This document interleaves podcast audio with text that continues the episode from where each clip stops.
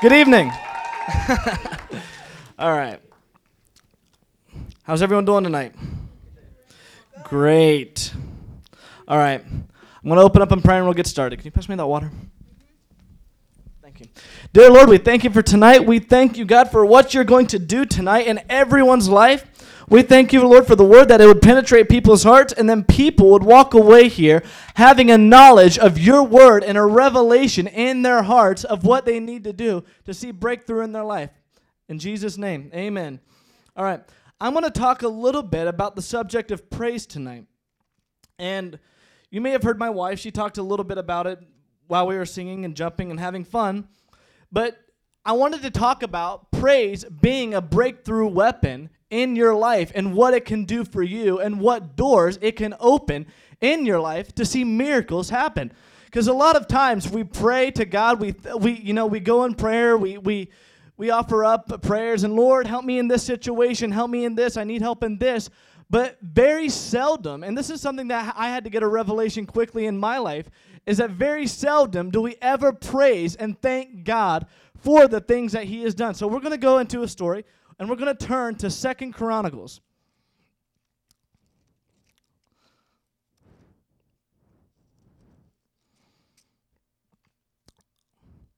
And I'll go ahead and talk a little bit about this before we get started because it's a long story and I'm not going to read the whole thing. But there's a king named Jehoshaphat. And he's king of Judea. He's king over the Israelite nation at the time. And there's three armies that are coming up against him to wipe him off the face of the earth. Three armies that are coming against King Jehoshaphat, who serves God, coming to kick him out, you know, throw him, throw him to the wayside, get rid of his kingdom, and destroy everything he has. So Jehoshaphat here is getting worried because, you know, you're one nation. It's like a fight against three over one. Very seldom you ever see a, a winning battle in that. So you have three nations, bigger and stronger than he is, coming against him to attack him. So he's he's you know a little frantic here because you know he's got his entire nation that he's got to worry about now that these three armies are coming to kill him. So you have Jehoshaphat, and he takes the whole nation to go and pray and fast before God. So they don't eat. They go on a fast and they pray. And from that, for those three days, all they do is sit there and pray and quote scriptures. Lord, didn't you deliver us from the Egyptians' hands? Didn't you do this in our lives? Please come and help us now. And they fast. The animals didn't eat. The people didn't eat. The king didn't eat for three days because they're praying, trying to get God to help them. And this is what they do. We're going to start in 20. And we're going to start at verse 22. Actually, let me start at verse 20. This is when they're going to fight the army. So they prayed, they fasted, and now they're going to go and challenge the three armies coming against them. And it says in verse 20, And they rose early in the morning and went out into the wilderness of Tekoa. And when they went out, Jehoshaphat stood and said, Hear me, Judah and inhabitants of Jerusalem. Believe in the Lord your God, and he will establish you. Believe in his prophets, and you will succeed. And when he had taken counsel with the people, he appointed those who were to sing and to praise the Lord in holy attire as they went before him in army and say, Give thanks to the Lord, for his steadfast love endures forever. And when they began to sing and praise God, the Lord set an ambush against the men of Ammon and Moab and Mount Seir. These are the three tribes coming against him, who had come against Judea. So they that they were routed. And for the men of Am and Moab rose against the inhabitants of Mount Seir, devoting them to destruction. And when they had made an end of the inhabitants of Seir, they also helped destroy one another. So get this. You have three armies that are coming to attack Judea. Well, two of the armies says, well, look at Mount Seir over there. Why don't we just go ahead and kill him? So they completely wipe out Mount Seir, the army of Seir, and they said they were devoted to destroying them. So they wiped this army out completely. Then these two armies, the last two armies, fight against each other and they end up killing each other. And when did this all happen? It happened when the people of Judea began to sing praises to God, thanking God for the victory. They didn't go into the battle praying, begging on their knees, Lord, help us, Lord, save us, Lord, help me in this situation. They went into battle with trumpets, with music, and singing praises to God, saying, Thank you, Lord, that your steadfast love endures forever. And as they praised and marched into the to fight this army, God sent an angel to confuse the armies, and they all killed themselves rather than killing the children of God. That's what praise can do in your life. That's what praise does when you take it and say, Lord, I'm going to do what you said, sent me to do. I'm not going to cry about this situation, but I'm giving this situation to you. I'm thanking you for what you're doing in my life. I'm thanking you, God, that my praise, as I sit here, look foolish, jump around, dance, and sing to you, that you're going to take care of my problem, that my problem will die as I praise and sing to you. And that's exactly what this army did. And it says, When Judea came to the watchtower of the wilderness, they looked toward the horde, and behold, there were dead bodies lying on the ground. None had escaped. When Jehoshaphat and his people came to take their spoil, they found among them in great numbers good clothing and precious things, which they took for themselves until they could carry no more. Get this. So the army comes down and they see everyone dead, all of the men dead, and they see all the stuff that they had left when they were fighting each other, too busy killing each other. They left a ton of nice things jewelry, clothing. It said purple linen, which was a very expensive clothing. It would be like someone leaving a $3,000 suit on the ground after fighting, not even touched, leaving nice stuff on the ground for you just to take.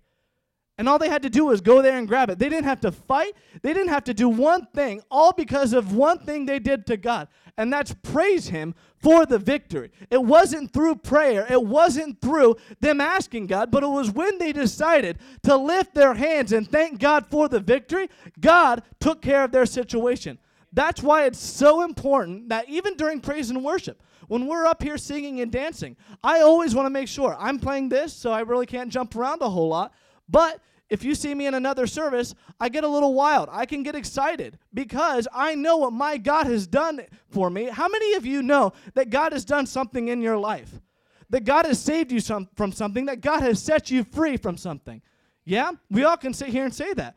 We're all here in here church today. We're all saved. We have all confessed Jesus Christ as our Lord and Savior. That's something that we can thank God about now. That we are in church. Our lives are turned around, that we are going to heaven. That we our lives have changed, that we have seen good things come into our life just from serving God. That's a testimony in itself. I'm going to turn to 1 Samuel.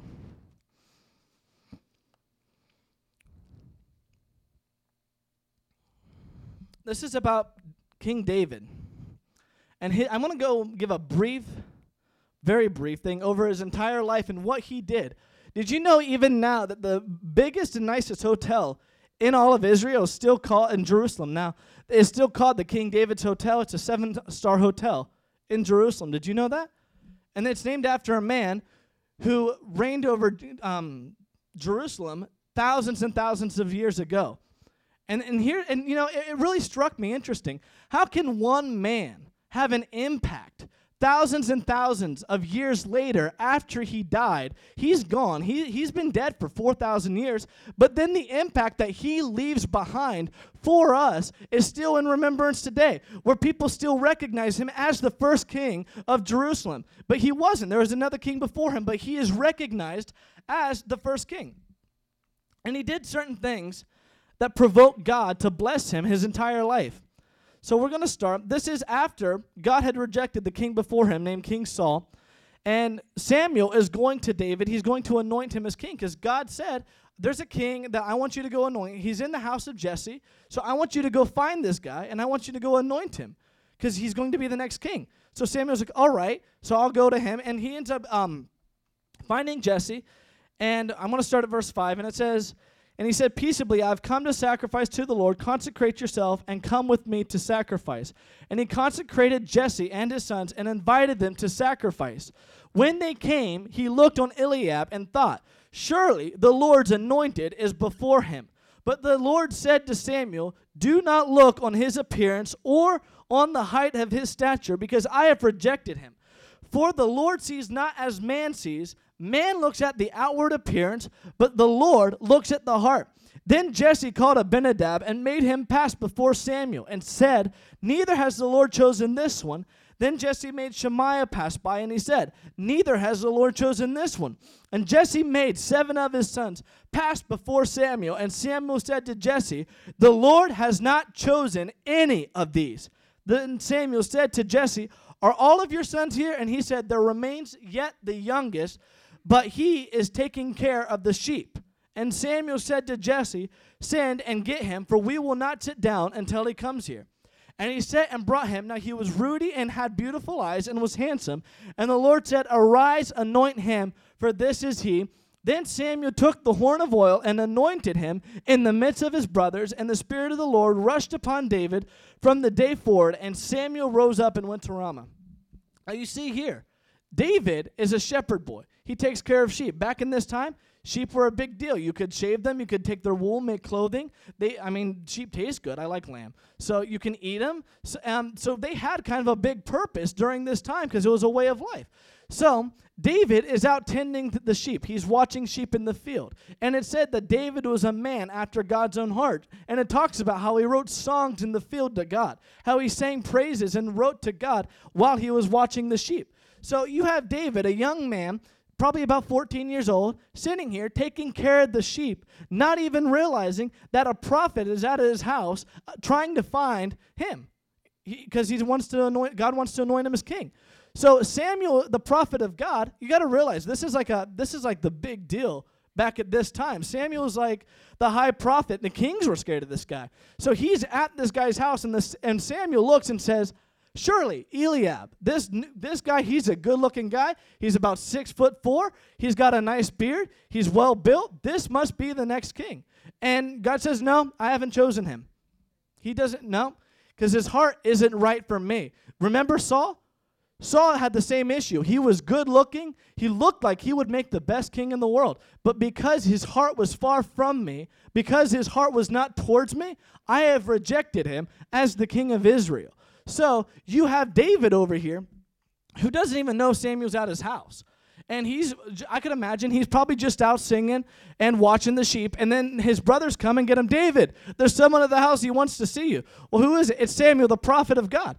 Oh, well, that's kind of a big deal. So David runs back to the home and they, they, he looks at him, and God says, Anoint him, for this is the next king that I have chosen. So you see, Samuel after that anoints David. But there's one key element that David did that none of his brothers did, and that was praise God in, in the field. He gave worship to God. He sang praises to God in his own time. He developed a heart of worship towards God, even when everyone else had rejected him, even when no one else thought he was worth anything. He wasn't worth a grain of salt. His dad didn't even look at him that way. Imagine this your own dad doesn't think you're worth anything, but because God has your, uh, his eye on you, then you're going to be used. He's going to, he has a purpose for you, and it all comes from your heart. When you have a heart of praise, God wants to use you no matter your life circumstances, no matter where you came from, God's going to use you because your heart is in a right place.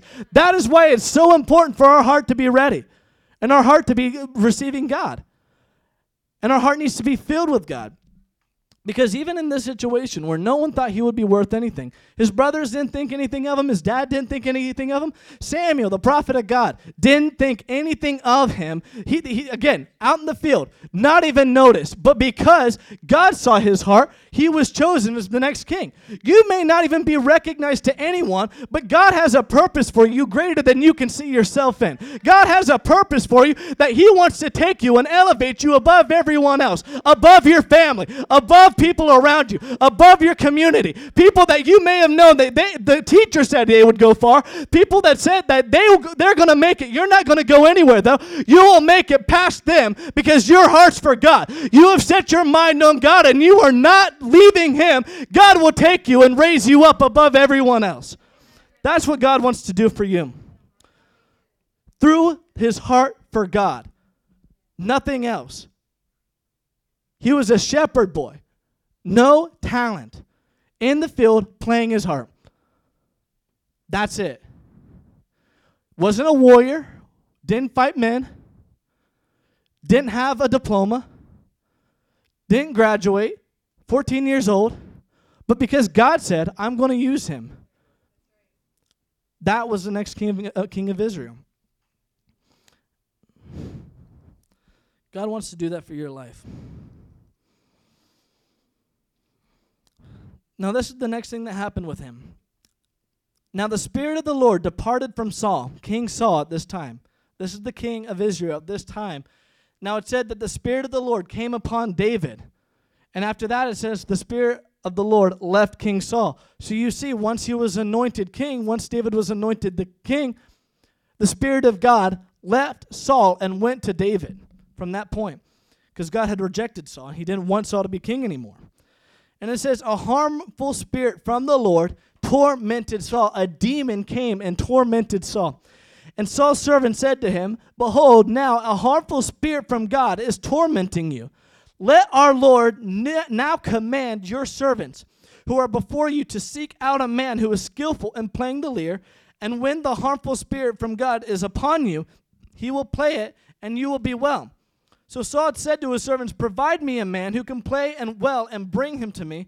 One of the young men answered, Behold, I have seen a son of Jesse the Bethlehemite, who is skillful in playing, a man of valor, a man of war, prudent in speech, and a man of good presence. So you see from this point after that God began to groom David for this position. It says he was a man of valor, a man of war, and of good presence. He looked good. So you see from that point, he's out of the sh- uh, he's out of the field. He's not watching sheep anymore. He's actually being groomed to be a king. He's a man of war now. So you can see he kind of transitioned from a point over.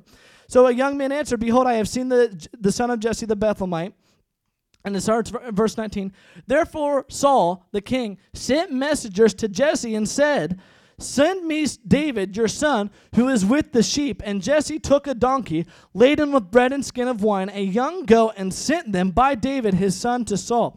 And David came to Saul and entered his service. And Saul loved him greatly, and he became his armor bearer. And Saul sent to Jesse, saying, Let David remain in my service, for he has found favor in my sight. Whenever the harmful spirit from God was upon Saul, David took the lyre and played it with his hand. So Saul was refreshed and was well, and the harmful spirit departed from him. Get that. When David sang and played to God, harmful spirits left things that tormented King Saul. Did you know when you sing and praise to God, when you lift up your voice to God, that the things troubling you, the things bothering you in life will actually lift off of you? Situations that you have been struggling with, you don't know what to do, things that have troubled you for a long time. And it can be anything. Whatever is bothering you in your heart, things that, that may have been from the past that now is catching up with you, all he did was prayed, and that demon spirit left King Saul. But and the thing is, the, the spirit kept coming back, but as long as David kept singing and playing, that spirit left. As long as our heart is always set on God and in a heart of praise and a heart of giving thanks to God, God will always make sure He takes care of our behalf. Everything God will take care of for you. You don't have to worry about problems because when you praise and thanks God, God will put something in you that makes you realize these problems aren't mine to deal with. You've got them, God. And when we thank God, those problems come off of us, those issues break off of our lives, and they don't have to be a part of you anymore through praise and thanksgiving to God. That's why it's so important. This is why we do this every week. This is why when we come into church, the first thing we do before preaching is thank God for what He's done in our lives. Why? So our heart can be ready to receive the word. So our heart can be ready to do what God has laid on our hearts. Because if our hearts aren't ready for Him, if we haven't entered into a place of rest, if we haven't entered into a place where our hearts can actually be ready to receive, then how can we expect anything from God? How can God speak to us? But when we sing and we praise, I mean, come on, we all had fun in worship, right? How many of you just felt like a release? Like as you were singing, as you were praising God, you just felt a release. It was peaceful. You could feel God's presence in the building. There's not a thing that you're thinking about that's troubling you in life when you enter into His presence. It's because when you're focused on God, He alleviates all stress so He can speak to you, so He can show you the next steps He wants you to do. That's what praise does in your life and why it's so important. So, what can praise do in your life? Number one, it can defeat battles. Praise can defeat battles. Number two, it spots you out head and shoulders above the rest. You may not be considered anything, but through praise, through love for God, you can be God's right hand man. God wants to use you. Number three, what is it? Number three, demons leave when you praise. The troubles of this world leave when you praise. That's important. And you can see throughout David's life, all through his life, he always remained in a heart of praise. Turn to 1 Samuel 30.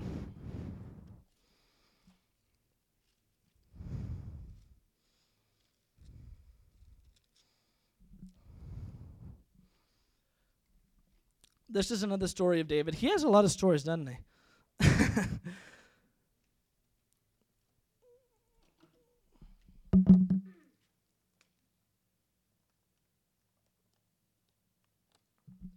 First Samuel 30.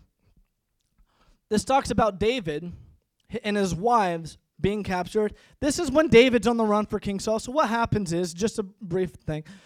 Um, right after you know Saul and David become best pals, and David's following Saul around, David ends up killing Goliath. And after that, Israel begins to love David instead of King Saul. So King Saul is seeing that the praise is no longer going to him. No one likes him anymore. Everyone's liking David. But the reason for that is because David was, David was anointed king. So people were naturally drawn to the Lord's anointed rather than the old stuff. So you see, Saul's like in the sideline. Everyone's looking at David. So Saul gets mad and chases David out of Jerusalem and tries to kill him. So David's now out and by like no well he was by himself. So david went out by himself and what happens is all men saw david and what he was doing and because it was eh, people that were in debt greatly distressed and were looking for something went out and followed david because they saw david had something on his life that king saul didn't have that no one else had. So they go out and they follow david because they see david's actually doing something pretty cool. So they go out to the desert follow david and now you have David and what is called his mighty men. So David and his um all of his people, there was about 300 of them I think, are out there with him. And they go and they fight this tribe off. And you know this is kind of like a community. They kind of started their own thing. They have wives they have children and david kind of has his own encampment out here in the desert and in the rocks. And they go out to fight this tribe and in the meantime, what happens is another tribe comes and takes all of David's um, wives and children and all of their spoils. So you see that they take his um, stuff, and when they get back, all of David's men get back. All, when David gets back, their wives are gone, their children are gone, and they're looking. Someone took them all all their stuff, all the wives, all the children, and now they're all mad at David because David's sending them out to go fight this tribe. So now they, these men are ready to kill David. These men are ready to say, okay, let's stone David and get rid of him. Did you see what he just did? Now all our, our wives are gone, our children are gone, our stuff is gone. All of these things we've been doing out here in the desert with David for nothing because now we got everything's been stolen from us. So they're out there in the desert and all their stuff is gone and you see that after this point, David, what he does, it's, it interests me. He actually goes to God. And it says he humbled himself before God. Let me find it. Verse 6 And David was greatly distressed, for the people spoke of stoning him, because all the people were bitter towards his soul, each for his sons and daughters. But David strengthened himself in the Lord. So you see, right after this point, when people were ready to kill David, when people were ready to stone him and get rid of him, David, what did he do? He went to strengthen himself in God, he took himself and put him in a position of praise and thanksgiving, like we've seen him do his entire life. Where he once was in the shepherd, now he's ruler over 300 men. Where he was once just a little boy, praising God. Nothing changed. His circumstance, just because he's in a better position now, his circumstance in life never changed. He's still running back to the presence of God for his answer. He's still running to God, thanking God that he's going to take care of the problem. Just when he was out in the field watching the sheep, and now that he has his own men, nothing changed. David is still running back to God. So, what does David do? He strengthens himself in the Lord. So, I imagine he's out there thanking God, writing another song. He actually wrote the book of Psalms. It's the largest book in the Bible. David wrote that. It's completely filled with songs he wrote to God. So, and, and this and exactly, you know, you see, one man, the thing he's remembered for, his I mean his entire life was being the best king of Israel and the first king of Israel, and he really even wasn't. But because he sang praises to God, he wrote the largest book in the Bible. His heart was for God. He ended up going above the rest, a shepherd boy. So you see, he strengthens himself in the Lord. And from that point, God speaks to him and says, you can take the other tribe. Go after them. So David and his men, he comes out, he's strengthened the Lord. I can imagine David's coming out feeling pretty good now that he's prayed, now that he's thanked God, now that he's offered up stuff, um, sacraments to God. He comes out and he's like, all right, guys, I got a plan. We're going to go after this man and we're going to gather all of our stuff back. So you see them, they take off running and they go and, and find these men. It says an Egyptian came, he knew where they were. The, this Egyptian man shows them where the people, the Amalekites were, the people that took all their stuff, and they go after the Amalekites, kill them. They gain all their wives back, all their children back, all of their stuff, and even more because the stuff from the Amalekites. So what had happened here? Where they were in a position of not having anything, where the Amalekites came and took it all. When they followed God's path, when they praised God, when David listened to the Spirit of God, they went after him and they gained more than what they had. When you praise, what does it do? It begins to open up doors to where you may have had things stolen from you, where the devil might have taken stuff from you, where the devil may have tormented you your whole life, wasted time, lost things, lost homes, lost cars. You may have seen things taken from you, but when you focus your eyes on praising God, everything comes back to you and more. When you focus your eyes on thanking God and your spirit is focused on God, things come back to your life. The things that you lost when you praise God have to come back. Amen. Praise will bring stuff back into your life, things that you lost. And I'm going to share a story about Jesus right after this. What happened with that? Praise will bring things back into your life. Thanking God will bring stuff back into your life. And the story I want to tell about Jesus, real quickly. When Jesus was in the desert, he or outside of the city, there are 10 lepers outside. How many of you are familiar with leprosy? So, what it does is it actually eats away at your body. It's a disease that'll eat fingers, it'll eat toes, it'll take things from your body where it's like a modern day AIDS in a sense. So, you got to think there so these people are out in the desert, it's highly contagious. It's more contagious than the coronavirus. So, they're all out here and they see Jesus walking out and you, I could imagine patch eyes because their eyes have been eaten out, fingers are gone, toes are gone, big boils are in their face. Jesus walks out and sees 10 of them because they're, I mean, it was a highly contagious disease back there. So they all actually had to leave the city. They couldn't even be in the city, they all had to live outside. So Jesus sees them and they go to Jesus asking for healing. So Jesus heals all 10 of them and says, Go show yourself to the priest, and he'll tell you that you're healed. So they all run back to the priest, and one of them, realizing he was healed, looking down, saying, I'm healed, decides he's going to go back and thank Jesus for what he did. So it says that he took off running. And when he saw Jesus, he fell at the feet of Jesus and thanked God for his healing. And Jesus said, Rise. And he says, Where are the other nine? Where are the other nine? Didn't they didn't didn't they get healed too? He said, Yes, but they didn't come. He said, Because you have came back to me, you're not only healed, but you are restored. So, what does that mean? Because they had leprosy, because they had a disease that ate at their body, just because the other people were healed, just because the other nine were healed, did, healed doesn't fix the fact that their eyes could be missing, their toes could be missing, their fingers could be missing. But because this other one ran back to Jesus and thanked him for his healing, Jesus said, You're not only healed, but restored. So that means everything that was lost before the disease, everything that was taken from this man, whether it be an eye, whether it be nose whatever it was, it came back to him. It grew back miraculously because of his heart towards God. Praise will begin to do things in your life that you can't even imagine. It'll restore things that you thought were long gone. It'll bring things back into your life that you thought you would never see again because praise will do something that provokes God to work on your behalf. Praise will provoke God to come down and make him fix. Why? Because God loves praises.